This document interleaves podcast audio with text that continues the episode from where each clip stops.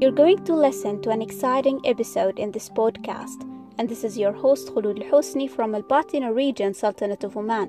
Welcome to my podcast where I chat about books I have read recently or not so recently that I loved or liked or simply feel like talking about.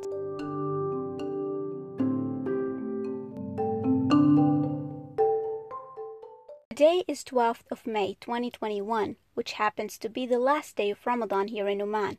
I am quite sure that a lot of you know what Ramadan is, but in case you don't know, Ramadan is the ninth month of the Islamic calendar. It is the Islamic month of fasting, in which participating Muslims refrain from or stop eating, drinking from dawn until sunset. It is basically a time for Muslims to fast for the sake of Allah and to offer more prayer than usual. Before I get into this episode's topic, I would like to make a little bit of dua or prayer to all of you beautiful people who've been struggling somehow over the past couple of days, weeks, or even months.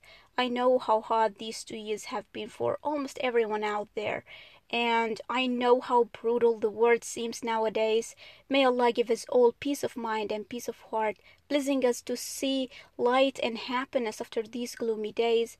May He help all of those in need and help our brothers and sisters in Palestine who's been struggling for years now and who's seen a lot of unjust, unethical, and completely brutal attacks over the past couple of days. And now let's just get into the real business here, forget a little bit about the real world, and dive into something fantastical, magical, childlike, fun, and hopefully interesting for all of you. So, yeah, stay tuned.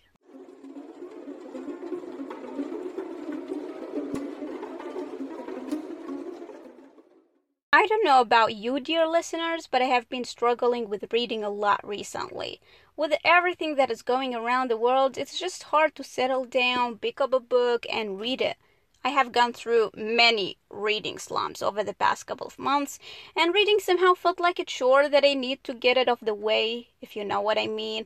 And luckily, I made the decision to pick up books recently that I have read before and have really enjoyed so that I get back to the reading mode.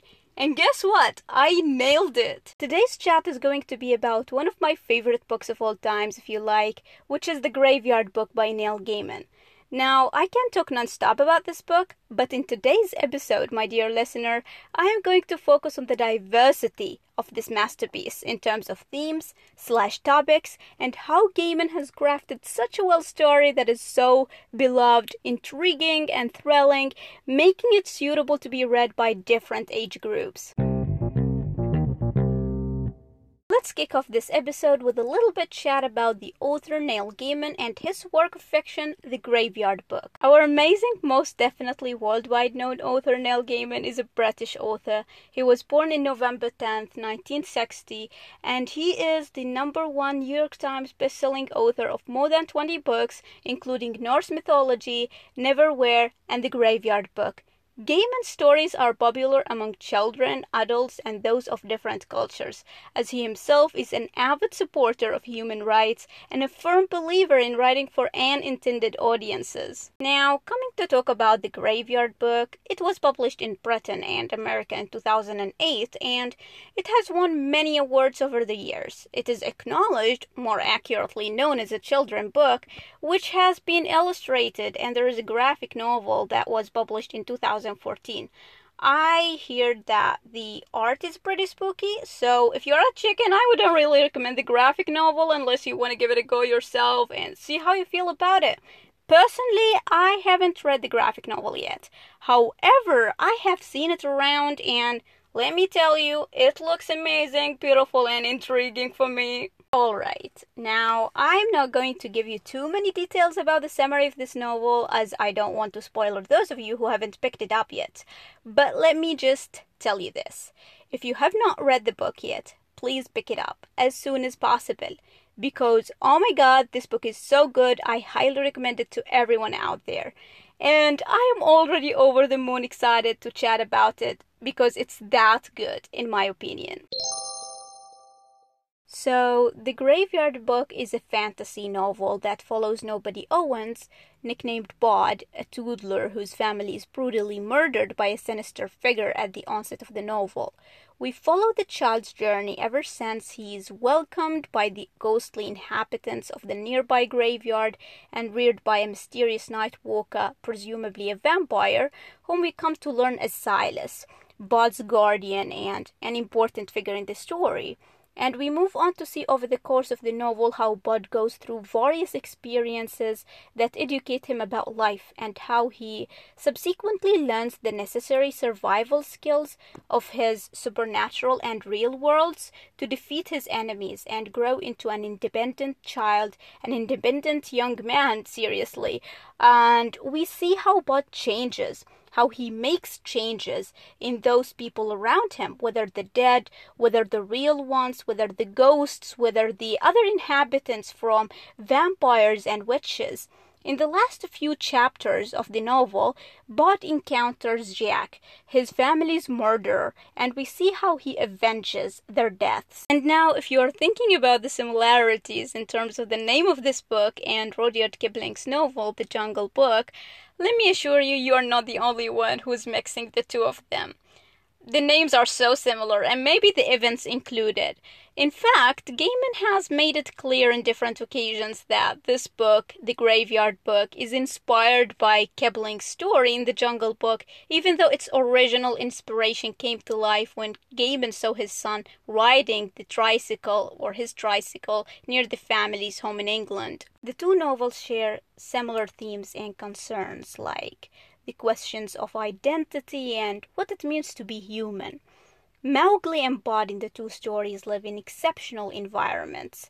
One in the jungle among those animals whom he considers as family and home, while the latter is among those ghosts whom he considers as family and home too. Needless to say that the two characters are human beings, real humans, who have been raised by either the dead or the animals. Amazingly, though, both characters struggle a lot in defining themselves, especially that everyone around them seems different, seems awkward, but similar somehow. They see that everyone can relate to each other except them, so they try to fit in a place where everyone looks, behaves, and talks differently. However, they are blessed with guardians, Bagheera and Silas, who stand up for them teach them, guide them, draw smiles on their faces, make them feel less awkward among the rest in the community. Now, if you ask me what is the extra layer that Gaiman's added in this novel in comparison to the Jungle Book, I would definitely point out to the introspection of the story Gaiman crafted, which basically means the thoughtful consideration and compromise for more characteristics of Bod than Mowgli.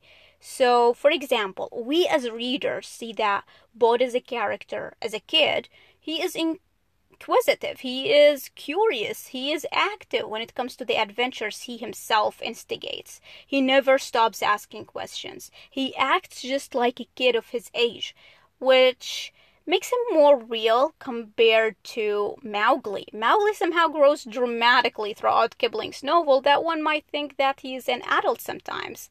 Besides, Bod never expects to submit blindly to the authority of the others. For example, when Bod is told not to do something, like not to go outside the graveyard because it's very dangerous, he gradually sneaks and starts exploring, and he even makes friends with a living girl when Bod is asked not to go near the grave of the witch, he does exactly the opposite. We see how he becomes a dear friend to the witch. In fact, anyone who has read the novel will notice that people's assumptions about the witch doesn't really mean that she is the worst, the most devilish character ever.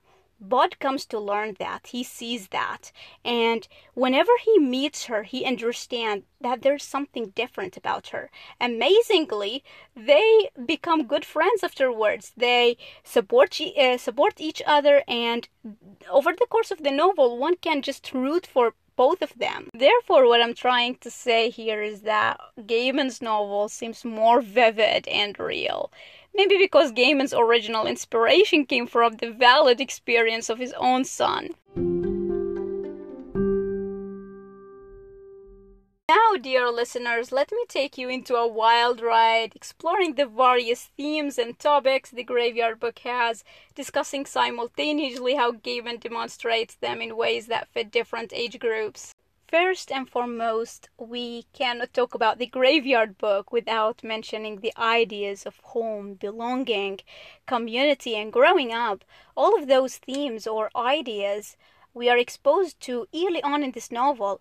In fact, the first scenes of the Graveyard Book take place in the family home, Bud's real home. We as readers may wonder about the exact location as it is not revealed until the end of the novel. If we come to elaborate the symbolic significance of home generally speaking, we can go on non-stop because it means different things to different people. According to different scholars working in children's fiction, though, Home is considered to be a place where a child ideally grows up under the loving care and supervision of parents. So, it is a place that brings comfort, where the fundamental necessities locate, and one can just see themselves being the real selves in that place, feeling secure, wanted, and needed.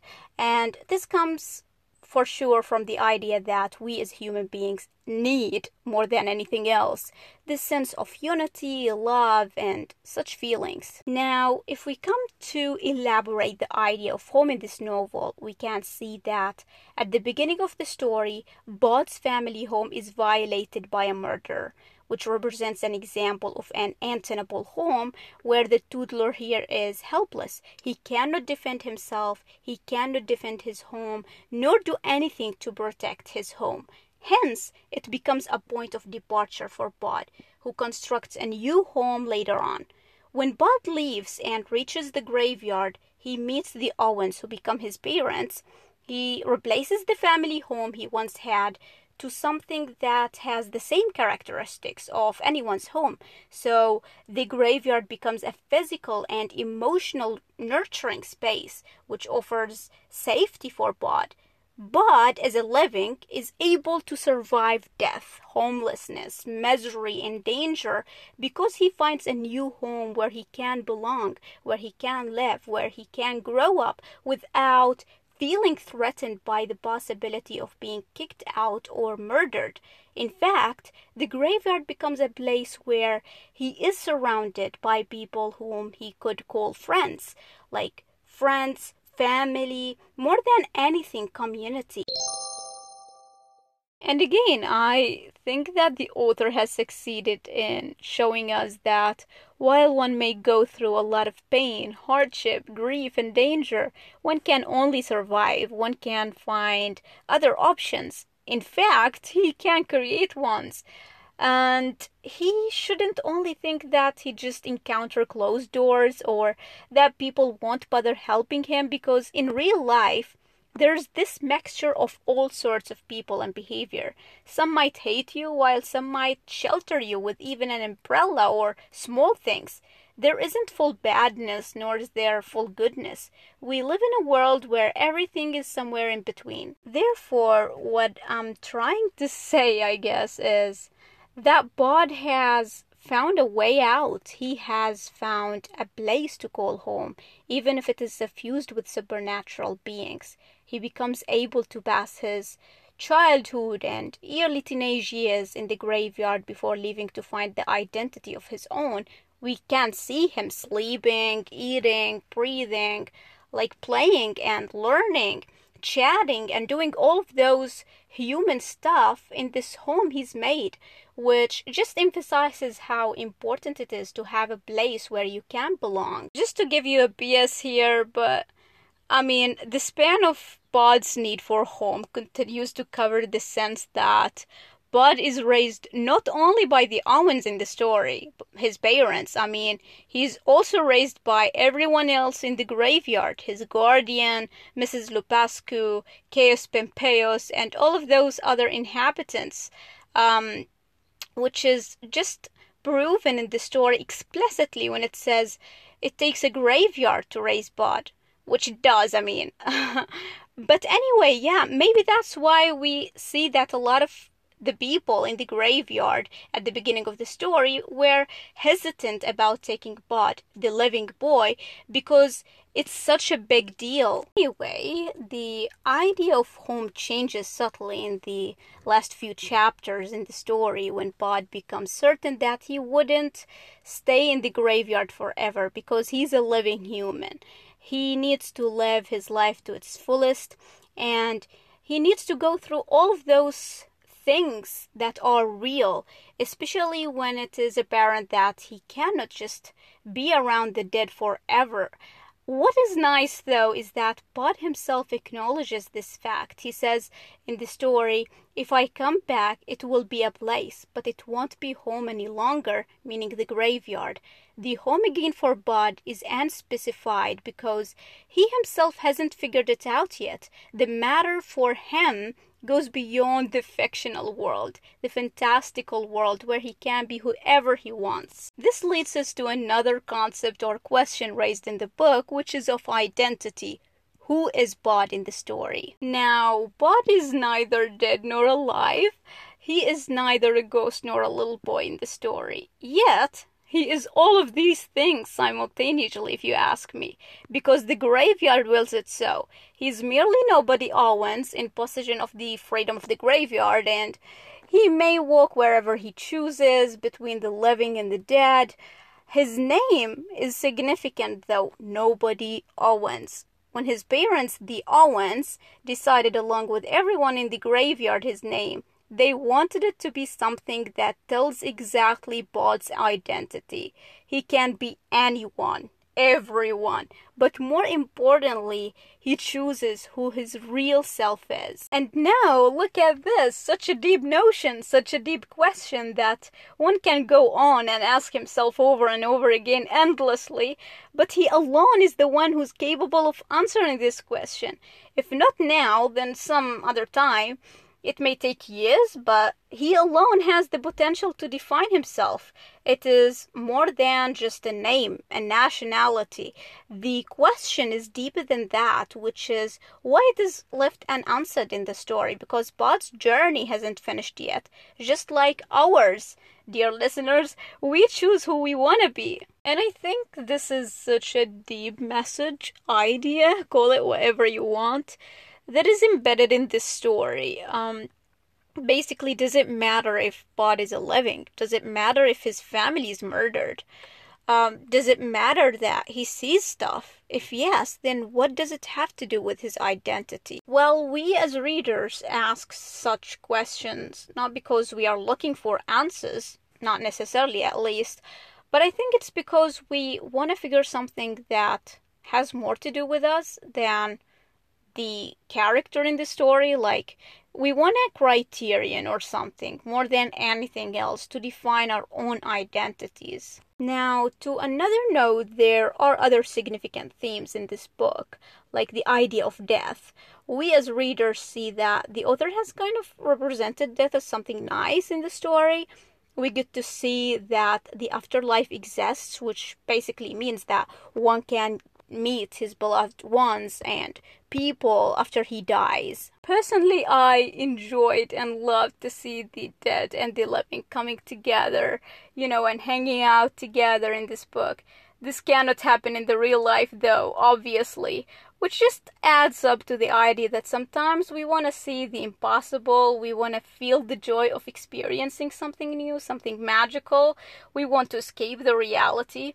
Now, a lot of people might think that such a thing is useless because you're just living a dream, or wake up, dude, this is such a waste of your time, or the reality will hit you hard once you wake up you know, such things. But honestly, for me and for a lot of people, hopefully, we don't really mind fantasizing, romanticizing such magical stuff because we are curious creatures. We like to seek sometimes the F's and whens. We like to have fun, but more importantly, seek for positivity and change. I mean, the Graveyard Book, while many argue that it doesn't represent the reality because in the reality death is bad. It's hard it's sad and depressing and terrifying.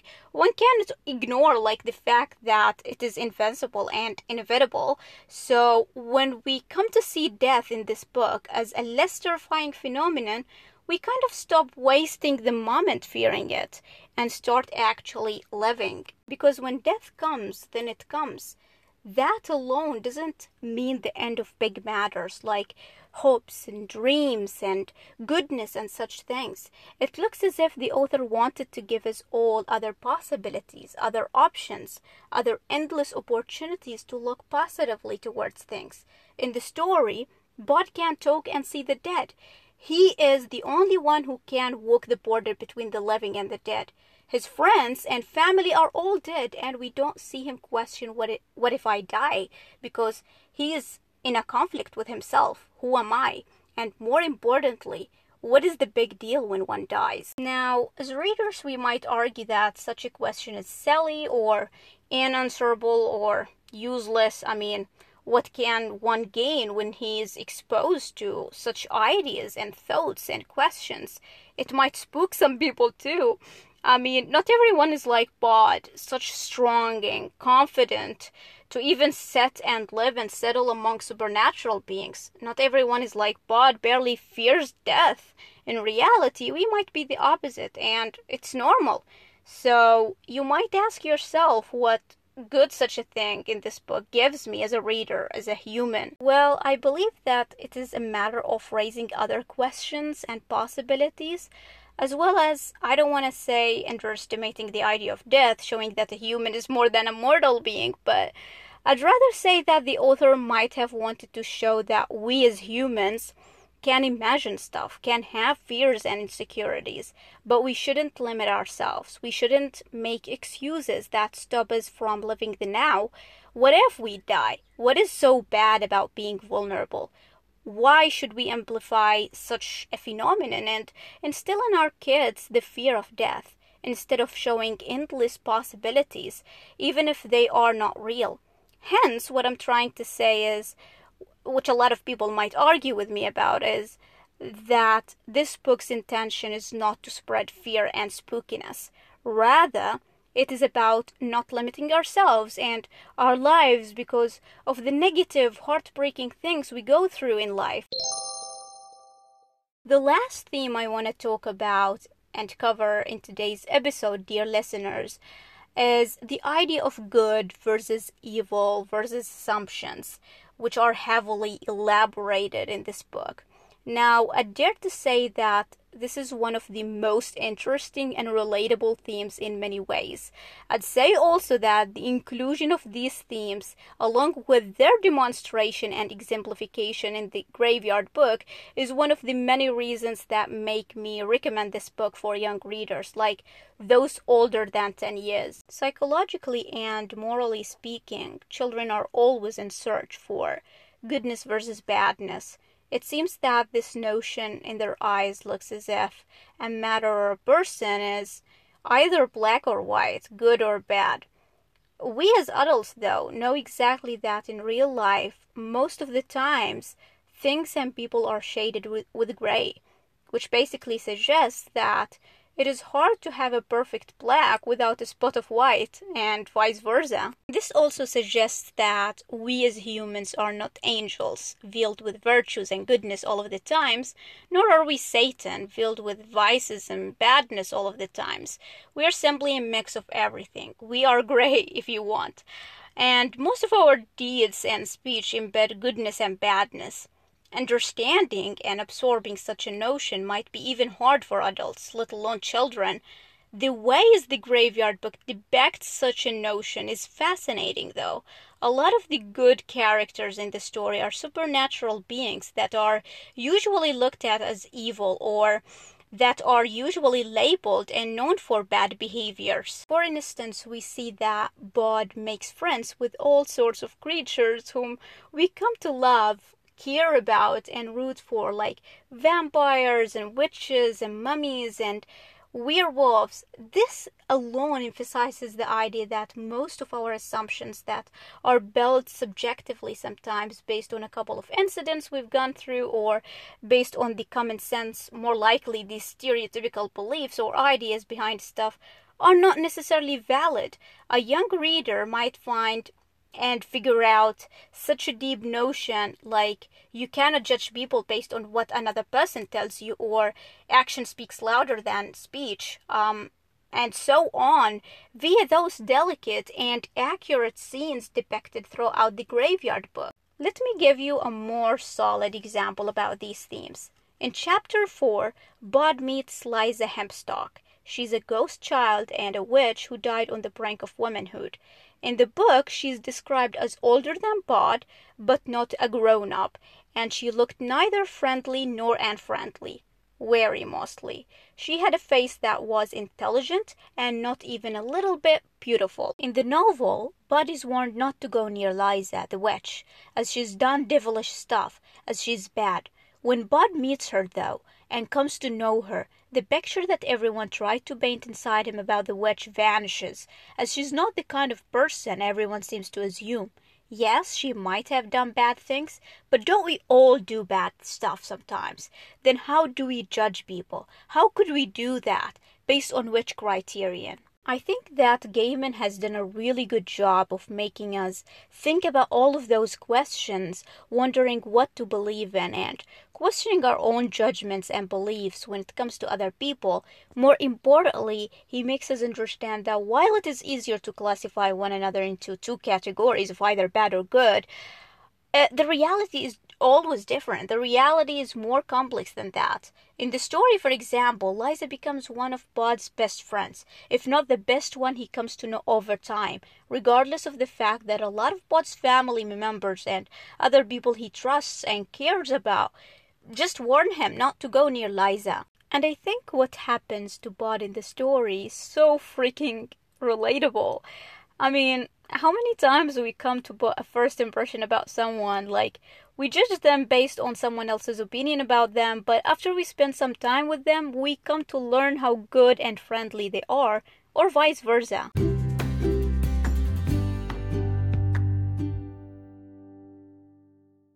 I think we've done a lot of critical analysis throughout this discussion Dear listeners, those of you who've been patient with me and stayed until the end of this episode, let me wrap it up briefly for you all. To make it a little bit interesting, though, I'll just answer some of the questions that might pop in your head right now. The main question that you might think about is for whom this story is. And well, I guess that it suits you as an adult and it suits you as a young person as well.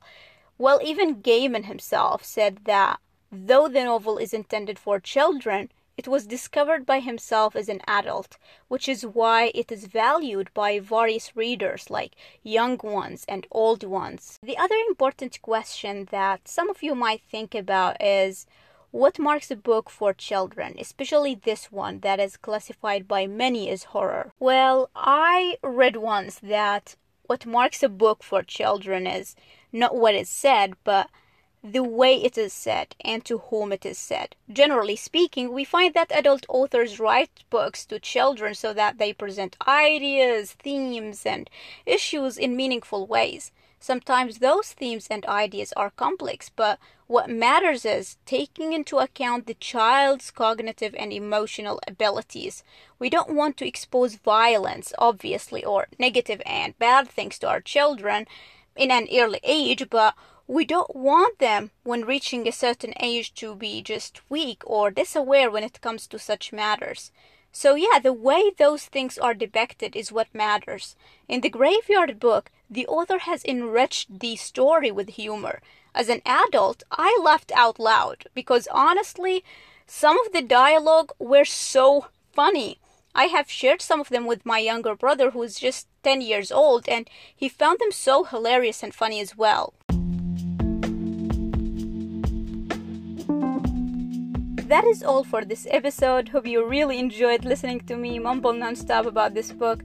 I hope I encouraged you all to pick it up or re pick it up as soon as you can because honestly, it's worth your time, your love, and your everything. So yeah, goodbye for now, beautiful people. Talking to you from North Al Batin, Sultanate of Oman. I'm your host Khulud Al Hosni, and thank you very much.